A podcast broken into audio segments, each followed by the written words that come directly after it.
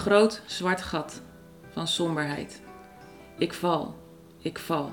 Het stopt niet. Ik ben alleen, ongezien en onbegrepen. Niemand die mijn val ziet. Niemand die mij opvangt, mijn val breekt en mij vasthoudt. Niemand die mijn tranen droogt, mij ziet en toch nog vasthoudt.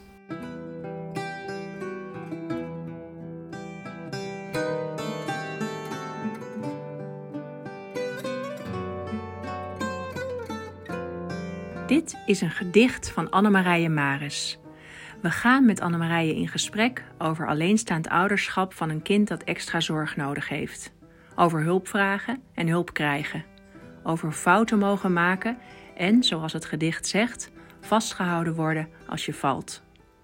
Welkom bij aflevering 33 van de podcastserie Levend Verlies. Ik ben Edith Raap. Ik geef les in ouderbegeleiding aan de Hogeschool Utrecht en doe promotieonderzoek naar levend verlies. Ik ben Minke Verdonk. Ik ben moeder van een zoon met een lichamelijke beperking en ouderbegeleider. En ik ben Irene Sies. Onder de naam Gewoon Irene blog ik over de alledaagse dingen in mijn leven als moeder van vier kinderen. We maken samen een podcast over levend verlies. We voeren gesprekken met ouders, naasten en zorgverleners. Levend verlies. Steeds terugkerende gevoelens van verlies, verdriet en rouw van ouders met een kind met een beperking of chronische aandoening. We bezoeken Annemarije in haar huis in een woonwijk en zitten in de woonkamer aan een tafel vol met stapeltjes en inpakpapier en dozen. Annemarij's werkplek van haar online webshop Brievenbusgeluk. Maar daar komen we nog over te spreken. Eerst stelt Annemarije zich voor. Ik ben Annemarije Maris. Ik ben alleenstaande moeder van twee hele leuke jongetjes. ik ben gescheiden, heb eigenlijk voor mijn gevoel altijd mijn kinderen alleen opgevoed. Want ik ben gescheiden toen de oudste ja, net drie was en de jongste net één. Hoe oud zijn jouw jongens? Ze zijn nu elf en negen. Hebben de kinderen nog contact met de vader? Of? Ja, maar ze wonen wel volledig bij mij. En het is een podcast over levend verlies. Mhm. Kun je zeggen wat jouw gedachten daarbij zijn? Wat is levend verlies voor jou? Ja, ik zie hem eigenlijk een beetje dubbel altijd. Levend verlies in de zin van dat je iets verliest zonder dat er... Je, je rouwt zonder dat er iemand dood is, zeg maar. Maar ook verlies wat blijft leven in de zin van... in de loop van je leven word je keer op keer daar opnieuw weer mee geconfronteerd. En waar je soms denkt dat je eigenlijk al nou, een situatie geaccepteerd hebt... of dat je er al oké mee bent, zeg maar... kan je soms op de meest onverwachte momenten weer heel erg geconfronteerd worden met... hoe moeilijk je iets eigenlijk vindt en hoe hoeveel pijn het eigenlijk kan doen. Ja. En dan denk ik bijvoorbeeld ook echt nog steeds aan de scheiding, want dat is ook echt een blijvend litteken toch op mijn leven. Maar ook natuurlijk, mijn oudste zoon heeft autisme en dat blijft toch ook iets waar je keer op keer weer mee geconfronteerd wordt. En waar je eigenlijk van denkt eh, dat je het op een gegeven moment wel weet. En dat je weet dat je dus andere verwachtingen moet hebben van hem, van zijn ontwikkeling, van het leven met hem en met de kinderen. Maar regelmatig loop je er toch weer tegenaan. Dat het dan toch wel weer eventjes pijnlijk is of tegenvalt of ja, anders dan verwacht. Kan je een voorbeeld noemen? Ehm, ja, het zit, het zit juist vaak in de hele kleine dingetjes. Bijvoorbeeld ook als er steeds weer opnieuw gedoe is met, met buurkinderen buiten spelen. En als je dan eh, aan de ene kant natuurlijk als moeder ook gewoon achter je kind staat en, en hè, met hem te doen hebt als je ziet hoe lastig het is. Maar als je soms ook ziet hoe ook een stuk van zijn ja, beperking daar toch ook van invloed is. En als je daar elke keer opnieuw tegenaan loopt en helemaal als je dan ook met, met ouders uit de buurt ook nog weer te maken hebt die er eigenlijk gewoon niks van begrijpen of die jou daarop aanspreken op een manier dat je denkt, ja, je hebt echt geen idee. Dat is soms heel, ja, pijnlijk. Ik vind het heel pijnlijk en, en soms ook heel vermoeiend. Ja. Het zit hem juist in die hele kleine dingetjes. Want ik denk juist de grote momenten als het gaat om schoolkeuze of, of inderdaad gewoon als je kijkt naar, hè, voor zover je iets kan zeggen over zijn toekomstbeeld of over zijn levensloop, dat zijn juist dingen waar je op, een bepaalde manier nog wel ja, al over na hebt gedacht. Of al een soort van eh, berusting, denk ik, hebt op een gegeven moment. Maar die hele kleine dagelijkse onverwachte momenten, die kunnen er dus soms ineens keihard in komen. Ja. Jouw voorbeeld van de buurkinderen en de buurvrouwen en mannen, dat is een voorbeeld van onbegrepen zijn of van eh, isolement. Ja. ja, en zeker als het gaat om autisme. Dat is iets natuurlijk wat je aan de buitenkant gewoon niet ziet. En daar wordt zo snel, of expliciet, maar ook heel vaak dat je voelt dat mensen gewoon eigenlijk denken dat het ook een stuk opvoeding is. En hoe makkelijker dan gedacht wordt van je moet hem toch strenger aanpakken of hè, je, je beschermt hem te veel of dat idee. En dat je aan de ene kant, ja aan de ene kant merk ik echt in de loop van de jaren creëer je daar ook een beetje olifantenhuid in. Je moet wel.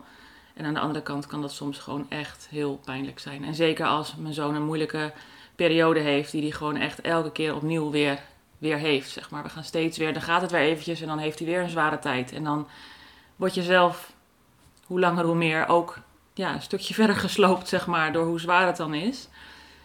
Ja, en dan is je veerkracht op een gegeven moment weg. En als je dan weer confrontaties hebt met inderdaad buren of, of soms ook willekeurige vreemden die je in een situatie treft en die je er ja, aanspreken op iets wat hij gezegd of gedaan heeft, dan denk je soms echt, alsjeblieft jongens, laat me even. Ik doe echt mijn best. Je moest eens weten hoe hard ik hiermee bezig ben.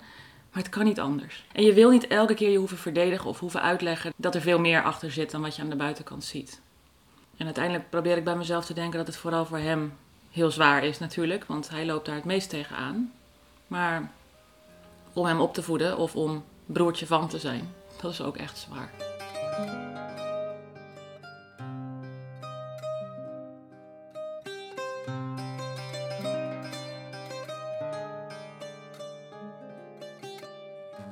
Kan je iets vertellen over hoe het begon? Zeg ja, nou hoe het begon eigenlijk. Hij is uh, smiddags om kwart voor één is hij geboren. En ik weet dat ik ergens in de loop van die eerste middag in het ziekenhuis al zei. Ik weet niet meer waarom. Maar ik weet dat ik hardop heb gezegd tegen mijn toen nog man. Dat hij duidelijk heel gevoelig was voor prikkels. Dat ik dat toen al merkte. Ik weet nog dat hij de eerste nacht alleen maar huilde. En dat als er een verpleegster binnenkwam, dat ze zei: Ja, volgens mij is hij misselijk. Ik denk dat hij veel vruchtwater binnen heeft gekregen. En ik was nooit eerder bevallen, ik had geen idee. Maar ik had de hele nacht het gevoel: nee, dat is het helemaal niet. Ik geloof niet dat hij misselijk is. Ik voelde steeds dat er meer was. Maar goed, verder dacht ik wel: ja, dat is zo'n eerste nacht opstarten. En... Maar hij bleef huilen, hij sliep niet. En de kleinste dingen reageerde hij zo heftig op. En ik ging van kinderarts naar kinderoefentherapeut, naar nou ja, allerlei mensen heb ik opgezocht om hè, uh, hopelijk wat verbetering te, te bereiken. En je denkt in eerste instantie nog, je hebt een huilbaby. En, en we moeten deze zware fase door en dan zal alles goed komen. Ja. En nou ja, in de loop van eigenlijk al zijn eerste jaar ging ik al merken dat hij gewoon zoveel temperament had. Dat hij zo heftig kon reageren op iets wat even niet naar zijn zin ging. En ja, het kwam er eigenlijk op neer dat we al rond zijn eerste verjaardag voor het eerst met een orthopedagoog ook te maken kregen via het Centrum voor Jeugd en Gezin. Ja, en zo werd het steeds een stukje pittiger eigenlijk in, zij, in het gedrag van mijn zoon. Uh, kan je iets concreet vertellen van wat? Ja. Een voorbeeld? Ik, ik weet nog toen ik met hem ging wandelen, we woonden toen nog in de oude binnenstad. En dan wandelde ik daar die straatjes door richting het centrum en leuk naar de boulevard. En hij ging steeds sneller, ging hij al doorkrijgen wanneer we bij bepaalde punten kwamen van oh, we zijn weer op de terugweg, we gaan weer naar huis, zeg maar. En zodra hij daar al enigszins lucht van kreeg, dan uh, zette hij het op me lopen en kreeg ik hem amper nog mee. En dan was het ook echt gewoon helemaal er, er vol tegenin, dat ik hem echt ja, zo onder mijn arm moest nemen en spartelend mee naar huis moest nemen. En dat hij dan thuis nog echt helemaal door het lint ging als, we dan, als ik de voordeur achter hem dicht deed. De voordeur moest standaard op de knip, dat hij gewoon ook echt niet kon ontsnappen, zeg maar. Ja, we hadden echt zo'n oud binnenstadhuisje waar ik dan mijn, mijn fiets binnen in het gangetje parkeerde. En hij ging daar dan helemaal los in zijn drift. Maar dat vond ik dan eigenlijk heel spannend. Want aan de ene kant dacht ik, ik laat hem gewoon eventjes. Hij moet het gewoon even kwijt. En dan hè, zei ik dat ook wel tegen hem. Van ik laat je gewoon maar eventjes boos zijn. En uh, kom maar weer als het weer, als je rustig bent en als het weer gaat. Maar ik weet nog dat ik dat heel spannend vond als die enorme grote moederfiets met stoeltjes en mand en zo daar stond. En dat ik dacht, zo meteen krijgt hij die over zich heen. Dus eigenlijk durfde ik hem niet alleen te laten.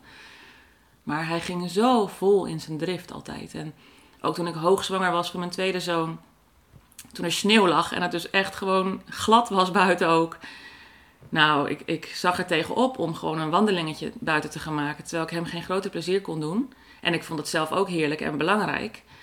Maar dan liep ik met mijn enorme toeter, zeg maar, en uh, hè, waggelend die straatjes door. En dan al voorzichtig met die sneeuw. Maar dan weet je al dat je gewoon een aantal straten verderop begint met de strijd als je weer naar huis wil. Ik durfde soms bijna niet. Ik durfde gewoon bijna niet naar buiten, omdat ik wist wat we gingen krijgen. En dan kwam ik inderdaad gewoon compleet uitgeput en bezweet kwam ik binnen. En dan kon ik soms wel huilen van ellende. Zo heftig kon hij zich verzetten en zo heftig verzet hij zich nog steeds. Dat is echt gewoon wel gebleven. Ja. En daar hebben mensen natuurlijk snel een idee over. Want dat is gedrag wat hij laat zien. Dus mensen denken, joh, maar als jij ook gewoon zo rustig blijft of zo, nou ja, niet op deze manier er tegenin gaat. Of hè, jij accepteert het eigenlijk. Of ja, iedereen vindt er wat van. En iedereen denkt wel te weten hoe je het wat beter kunt krijgen. Nou, en daar ben ik op een gegeven moment echt zo klaar mee. Dat is echt. Ja, dan denk ik, joh, ga er maar aan staan. je moest dus weten. Wat gebeurt er dan toen zij zo bleven reageren, zeg maar? Of trek je je dan terug? Of probeer je het dan nog uit te leggen? Of... Ja, dat hangt er natuurlijk ook wel vanaf wie het is, wat de context is en de manier waarop iemand je erop aanspreekt. En wat ik net al noemde, in welke fase je zelf zit. Als je inderdaad in zo'n fase zit van aan de lopende band dit soort heftigheid hebben en eigenlijk al compleet gesloopt zijn, dan merk ik dat de tranen even heel snel hoog zitten. Als je weer of iets voelt bij iemand of inderdaad echt een opmerking krijgt, dat ik gewoon denk, ik kan er niet eens meer op ingaan. Dan is het inderdaad soms dat je je terugtrekt en op die manier maar even in stilte huilt. Of ja, soms echt wat, wat passief-agressief ook wel kan reageren. Dat je toch wel kan laten merken van, jongen, je snapt er helemaal niks van.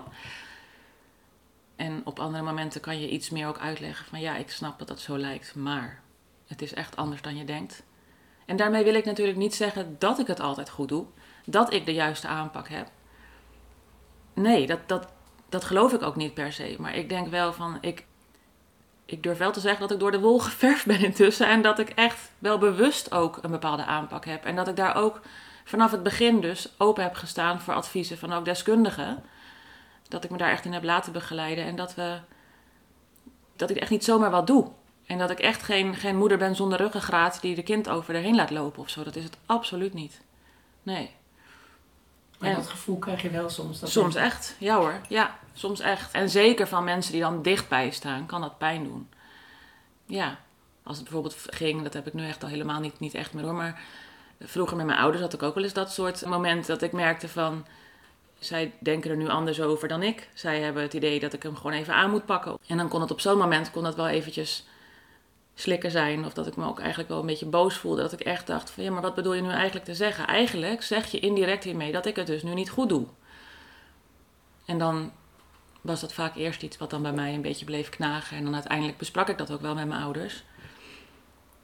En intussen ja, zijn we zoveel jaren verder en spreken mijn ouders ook regelmatig naar me uit hoeveel bewondering ze hebben voor hoe ik het doe met hem. En ja, dat ze, dat ze ook echt zien hoe zwaar het is.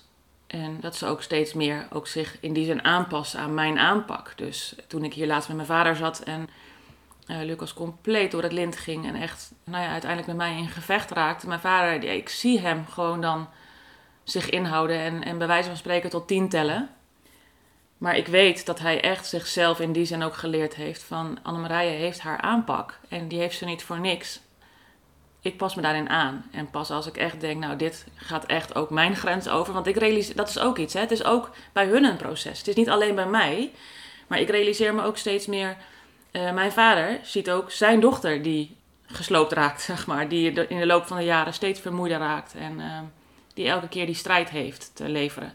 Daar wil hij natuurlijk als vader ook in helpen. Dus dat zijn ook dingen waarin ik voor mezelf een proces heb doorgemaakt van het niet alleen voelen als kritiek op nou ja, mijn manier van handelen, maar ook inderdaad iets van willen helpen en mij willen bijstaan. Ja. En dat zij soms net op een andere manier kijken dan alleen maar naar hoe moeilijk heeft onze kleinzoon het. Maar dat zij zien van uh, onze dochter gaat hier aan onderdoor en daar willen wij kost wat kost um, ja, onze bijdrage aan, aan leveren om dat gewoon te voorkomen, zeg maar. Dus dat, ja, zo maak je eigenlijk als familie ook met elkaar een proces door. Ja, en dat het voorbeeld wat ik net noemde, dat, dat mijn vader dan inderdaad hier tot tien zat te tellen, dat hij ziet hoe heftig het dan uh, wordt tussen mij en mijn zoon. Ja, en als hij dan op een gegeven moment echt ziet dat we echt ook fysiek in strijd raken en dat, dat ik gewoon eigenlijk, ja, door mijn, mijn kind van elf, die echt gewoon groot, hij, hij oogt echt als een kind van veertien. Hij is groot, hij is sterk, hij is verbaal heel sterk ja, dan word je op een gegeven moment gewoon echt door hem in, in een greep gehouden, bij wijze van spreken. Nou, toen zag ik aan mijn vader ook, die kwam ook naar me toe en die zei: Nu ga ik toch echt je moeder helpen, want dit gaat echt te ver. Nou ja, en dan uiteindelijk ben je samen ongeveer met hem in strijd. Ja, dan raakt mijn jongste helemaal overstuur, want die schrikt daar natuurlijk ook van. Ja, dat zijn hele heftige momenten. dat is echt heel heftig, ja. Maar dan ben ik helemaal leeg daarna. En dan ben ik verdrietig, moe, boos, en ja, ook, ook een soort van lam geslagen. En dat kan soms echt, als het dan zo heftig is geweest, kan het een paar dagen zo blijven hangen. Dat gevoel van, ik schiet mij maar lek, ik weet het niet meer.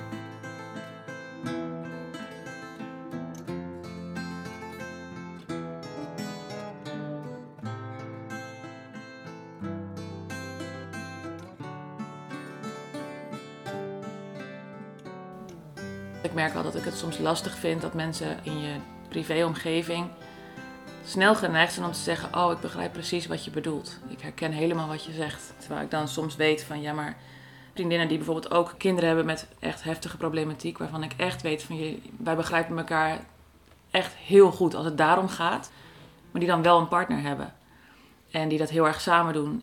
Dat vind ik wel eens lastig, dat ik denk: ja, maar ga er maar eens alleen voor staan. Het is echt heel anders. Het zit in zoveel facetten het is niet zo simpel dat als er bijvoorbeeld iemand komt helpen met een bepaald stukje van de problematiek van mijn kind, mhm.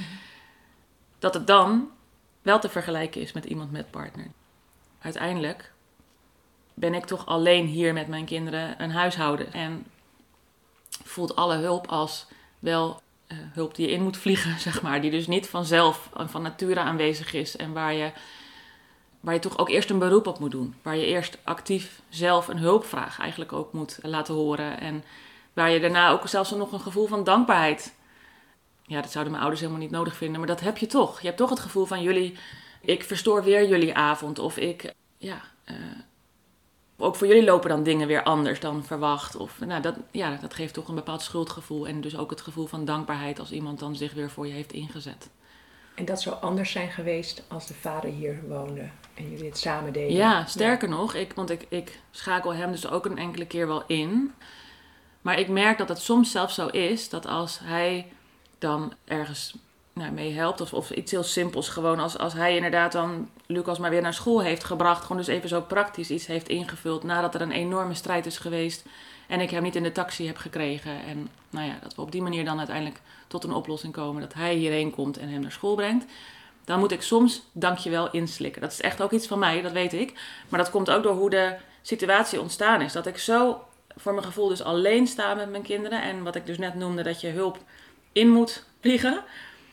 En dat ik me soms bijna hoor zeggen tegen hem als vader: Dankjewel dat je dit even hebt willen doen. En dan slik ik het net in dat ik denk: nee, maar dat is natuurlijk echt helemaal onzin dat ik hem ga bedanken. Ik bedoel, ja, dat is wat andere. En hoe is dat voor jou dat je dat gevoel hebt van dat je steeds hulp moet inroepen? Een heel leerproces. ik durf van mezelf wel te zeggen dat ik best heel sterk ben. Dat ik dus heel lang volhoud en knok en dat ik een doorzetter ben.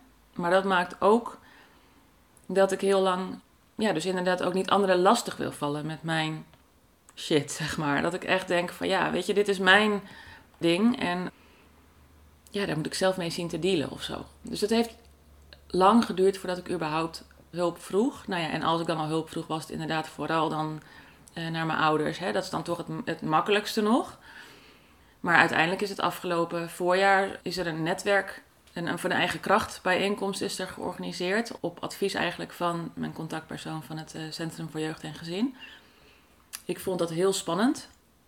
Ik had geen idee hoe ik me dat van tevoren voor moest stellen. En ik weet ook niet in hoeverre dat bekend is, zo'n eigen krachtconferentie. Maar...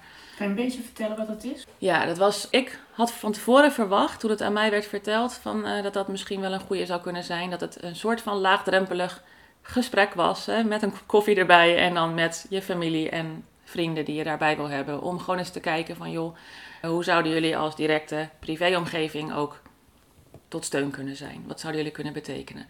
Maar er bleek dus een hele organisatie achter te zitten. En er werd een coördinator werd er aan ons toegewezen. En een voorbereidend gesprek. En alle deelnemers die ik opperde voor die bijeenkomst, zeg maar, die werden van tevoren uitgebreid ook ja, benaderd. En, en hadden ze al hele voorgesprekken mee. En er moest een heel plan komen. En ik voelde me echt zo ongemakkelijk. Uh, er werd zoveel tijd en ja, aandacht gevraagd, zeg maar, van mensen. Hè, nou, wat ik net al zei, mijn ouders, dat voelt dan nog een soort van logisch. En, die, natuurlijk, dat willen ze heus wel doen voor hun dochter en hun kleinkinderen. Maar ja, een vriendin die je misschien niet elke week meer ziet, maar waarvan je wel weet van nou, die staat echt dicht genoeg bij ons gezin of die kent uh, ons goed genoeg. Ja, dan heb je het gevoel van, oh ja, jeetje, maar je hebt zelf ook een druk gezin. Of je, hè, dat, je, dat je je bezwaard voelt dat ze daar hun tijd voor uh, moeten maken.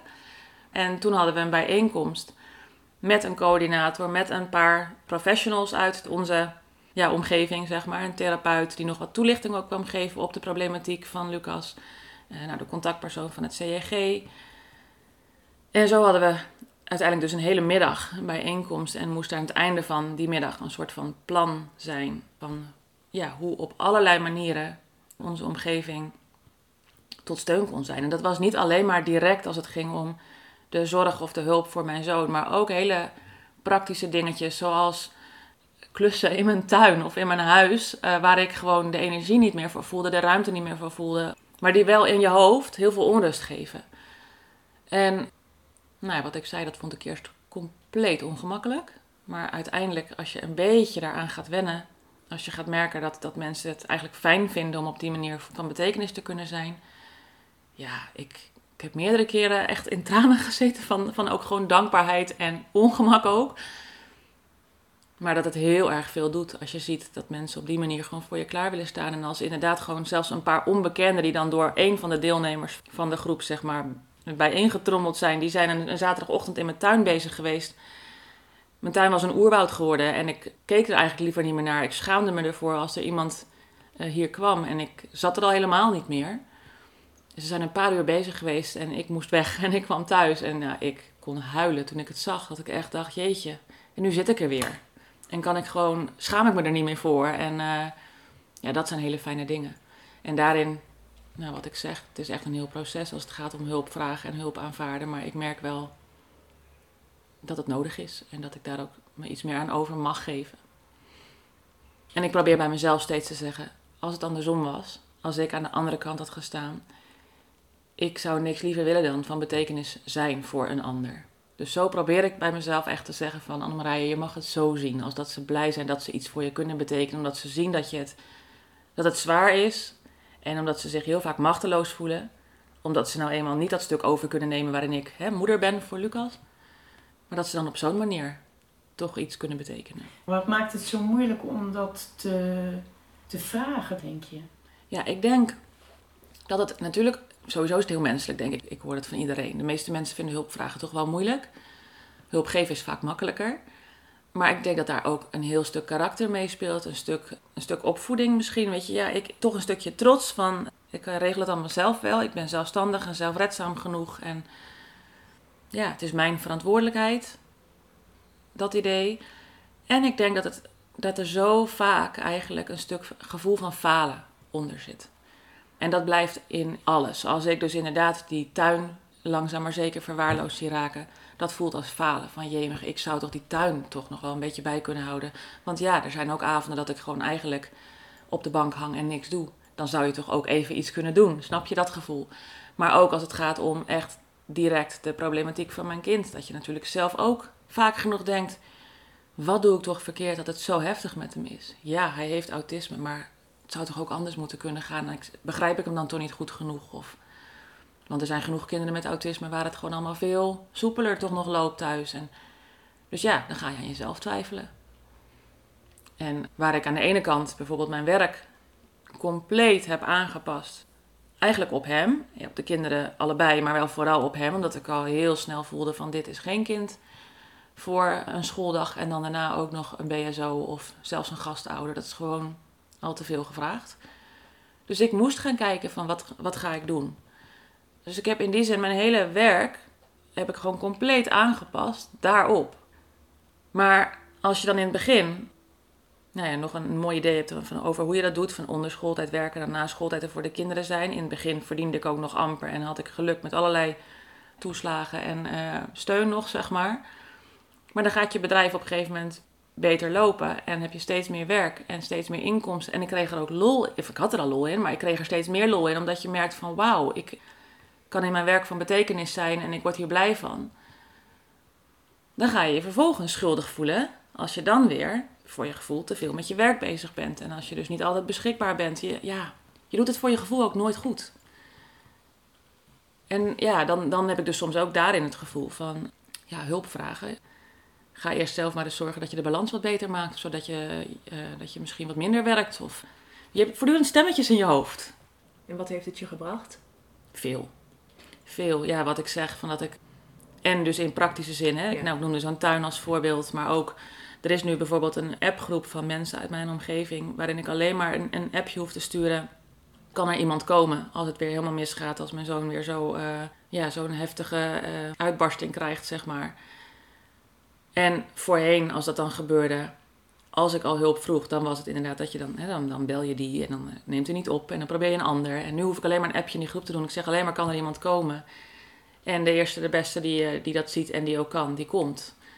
En dat is niet altijd makkelijk of niet altijd meteen de oplossing, maar je voelt je dan daarmee wel gesteund. En er is gewoon ook iemand voor mijn andere kind. Want ik zit letterlijk gewoon ja, tussen twee kinderen in die allebei heel erg dan zorg en aandacht nodig hebben. Want waar het ene kind flipt van, van boosheid en, en paniek, is de ander ja, helemaal overstuur van, van angst en onveiligheid.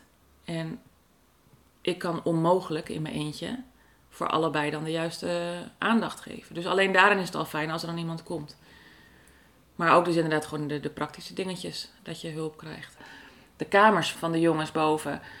Vooral Lucas, ja, die overziet het totaal niet. En die, die verzamelt alles. En als hij iets zoekt, dan trekt hij alles overhoop. En niks gaat meer op de juiste plek. Nou, het werd steeds meer, werd het één grote ravage. En op een gegeven moment overzie je dat zelf ook niet meer. En ja, dan kwam het voorstel van, joh, wij kunnen daar toch ook iets in betekenen. Dat we misschien met een paar die kamers als het ware adopteren. Zo uh, stelde iemand dat voor. Van, uh, dat we dan gewoon met de jongens dat lijntje houden. En dat wij gewoon zeggen van, hé, we komen binnenkort, gaan we samen jouw kamer aanpakken. En dat ze dan af en toe eens eventjes weer checken van, hé, hoe staat het ervoor? loopt het nog goed? En uh, ben je nog blij met je kamer? En op die manier was het ook voor de kinderen. Werd het een heel leuk project. Die keken er naar uit dat er op een gegeven moment mijn schoonzusje had bedacht, we noemen het FL Wonen. Finn, Lucas en dan in plaats van VT Wonen hadden we FL Wonen. Ze hadden een FL Wonen dag. Ik moest de deur uit en zij gingen compleet los in die kamers. Nou, de jongens keken er naar uit. Terwijl als ik met ze bezig ben, als het om die kamers gaat, dan krijg ik alleen maar weerstand en boosheid. Want ja, dan is het je moeder die zegt dat je je kamer op moet ruimen. Of ik er daarbij help of niet. Ja, dat zijn allemaal mooie dingen die daar ontstaan. En voor mezelf meer het hele proces dat ik leer dat ik hulp mag accepteren. Daar is het ook goed voor, ja.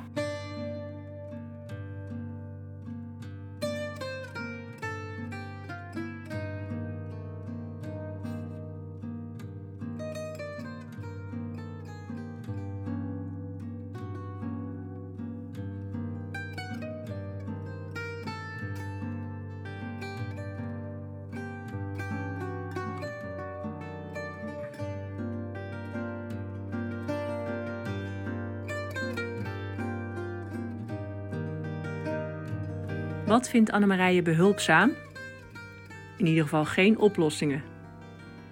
Ik denk dat het vooral gewoon een stuk erkenning is. Een stukje dat je je dus gezien voelt. En dat het ook niet zo is dat als er een oplossing ergens voor wordt geboden. Dat geeft namelijk soms ook het gevoel alsof je bij wijze van spreken dat zelf nog niet geprobeerd hebt. Of dat je dus daarmee het probleem waar je dus misschien steeds wel tegenaan loopt. Joh, dat kan je eigenlijk gewoon oplossen.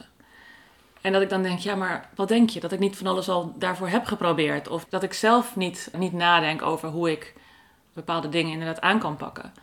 Maar niet alles is op te lossen. En ik heb liever dat je dat gewoon, als het ware, ja, erkent en accepteert. En dat je er af en toe ook gewoon eens eventjes over mag huilen of mag boos zijn. Of... En natuurlijk, dan ga je weer door, want je moet wel.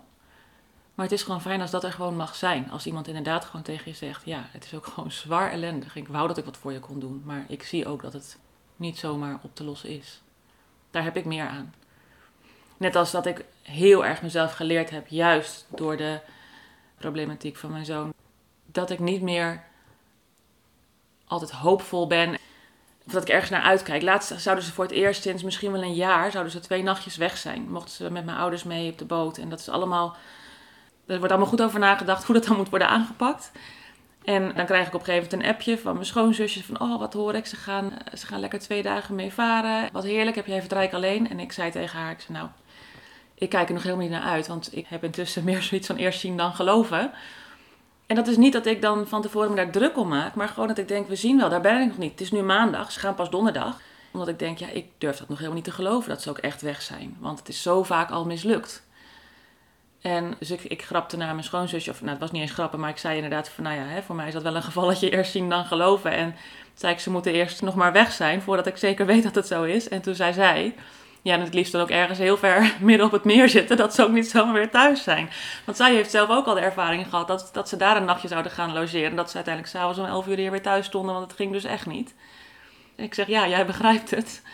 En toen kreeg ik uiteindelijk op de dag zelf een appje van mijn moeder. Een paar uur nadat ze weg waren van, uh, nou, we varen. Met, met een foto erbij van uh, op het water. Dus ik stuurde naar mijn schoonzusje door van, check, ze zitten midden op het meer. Ik ga genieten.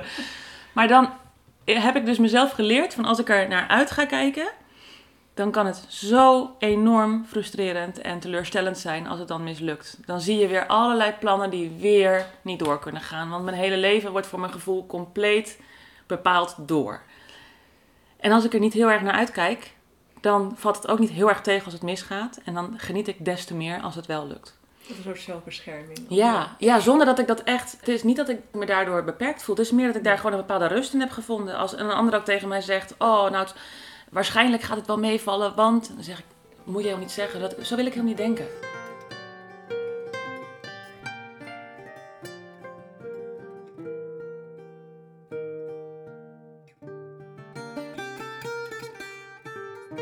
We vragen Annemarije wat ze nog meer heeft geleerd.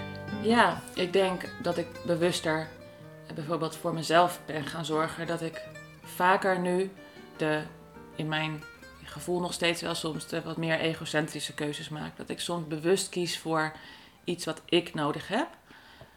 Omdat ik gewoon steeds meer merk van ik moet overeind blijven. En ik moet niet me elke keer eigenlijk laten vastzetten door mijn zoon. Want ik raak steeds meer verstikt als ik niet oppas. En uiteindelijk help ik mezelf daar niet mee, maar mijn kinderen ook niet. Allebei mijn kinderen niet. Dus dat is ook wel iets wat ik steeds meer ben gaan leren. En wat ik aan de ene kant denk ik zelfs te laat ben gaan leren. Omdat ik dus zo lang sterk heb willen zijn. En heb willen alles, dat je als moeder alles voor je kinderen wil doen. Omdat je ziet dat het nu eenmaal heel ingewikkeld is. En omdat je er alleen voor staat. Dat je denkt, ze moeten het van mij hebben. Dus ik zorg maximaal voor ze. Maar ik verloor mezelf daar ook wel in. Ja, dus daarin durf ik nu soms ook wel bewuster inderdaad, nou, mijn werk ook voorrang te geven. Of, en niet alleen maar omdat ik denk, ja, er moet ook geld verdiend worden, maar ook dat ik denk, ja, maar ik word hier ook blij van. Ik wil ook mijn werk doen en ik wil ook daar plezier in hebben. Of bewust elke dag een uurtje naar het buitenbad om gewoon mijn banen te zwemmen. Ik heb dat nodig om me mentaal en fysiek gewoon sterk te voelen om het juist aan te kunnen. Maar dat voelt soms inderdaad heel egoïstisch. Zeker als ik terugkom en ik zie dat er weer een hele escalatie in de buurt is. En er loopt een buurvrouw al uh, bij om, om een en ander op te lossen. Dan denk ik, oh shit, ik had dus toch niet moeten gaan zwemmen. En meteen daarna zeg ik tegen mezelf, jawel, je had wel moeten gaan zwemmen. Want anders hou je dit dus helemaal niet vol. En ik denk soms ook weer een stapje verder lange termijn. Het is juist ook voor Lucas goed als hij ook leert dat sommige dingen ook zonder mama in de buurt gewoon toch een oplossing vinden.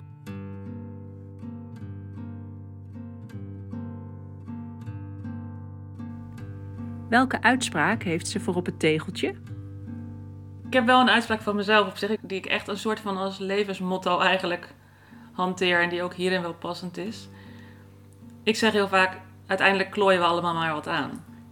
Dat ik denk, weet je, het hele leven, je kan er van alles over denken van hoe moet ik dingen doen of hè, opvoeden van hoe doe je het goed, wat heeft je kind nodig of wat. En dus heel snel jezelf vinden falen. Maar ik denk, ja, weet je, we weten het allemaal niet. Niemand heeft een gebruiksaanwijzing meegekregen. En hoe ik het doe, dat is niet hoe jij het doet. Maar dat wil niet zeggen dat ik of jij het verkeerd doet. Of... Dus we klooien allemaal maar wat aan. dat gevoel heb ik. Annemarije heeft een online platform en webshop met de naam Brievenbus Geluk. Via de webshop verkoopt ze veel kaarten met eigen teksten en gedichten, waarin ze haar worstelingen met de alledaagse dingen in het leven en moederschap verwerkt. Ze heeft ook drie dichtbundels uitgegeven. Want waarom heeft Brievenbus geluk? Kan je dat nog even? Ja, dat is dus echt omdat het begonnen is met kaartjes.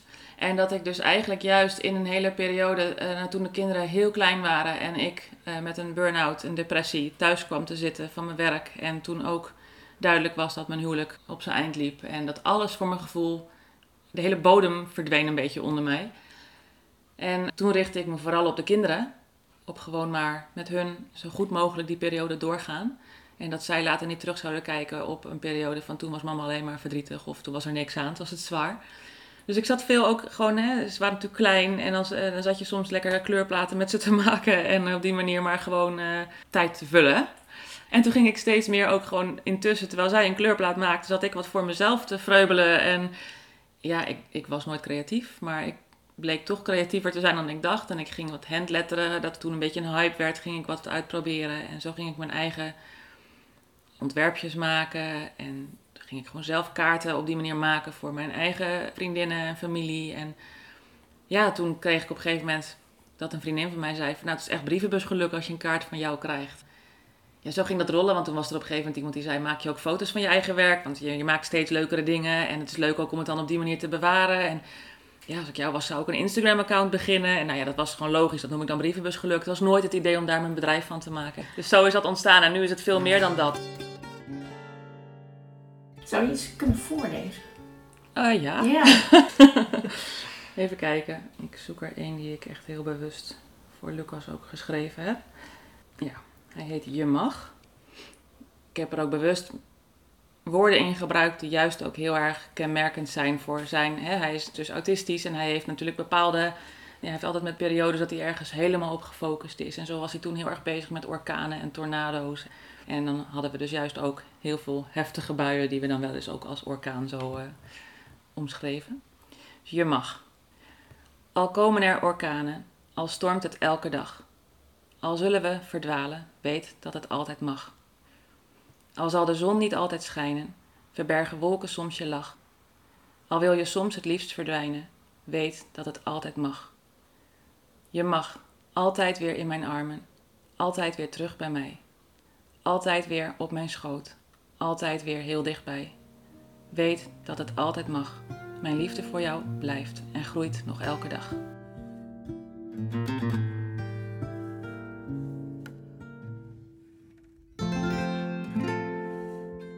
Dit was een gesprek met Annemarije Maris, aflevering 33 van de podcastserie Levend Verlies. De volgende keer spreken we met Caspar Kruithof, wetenschappelijk onderzoeker medische ethiek bij het Universitair Medisch Centrum Amsterdam. Caspers promotieonderzoek gaat over mensen met zeer ernstig verstandelijk en meervoudige beperkingen. In zijn onderzoek spelen zorgen van ouders dat zij overleefd worden door hun kind een belangrijke rol.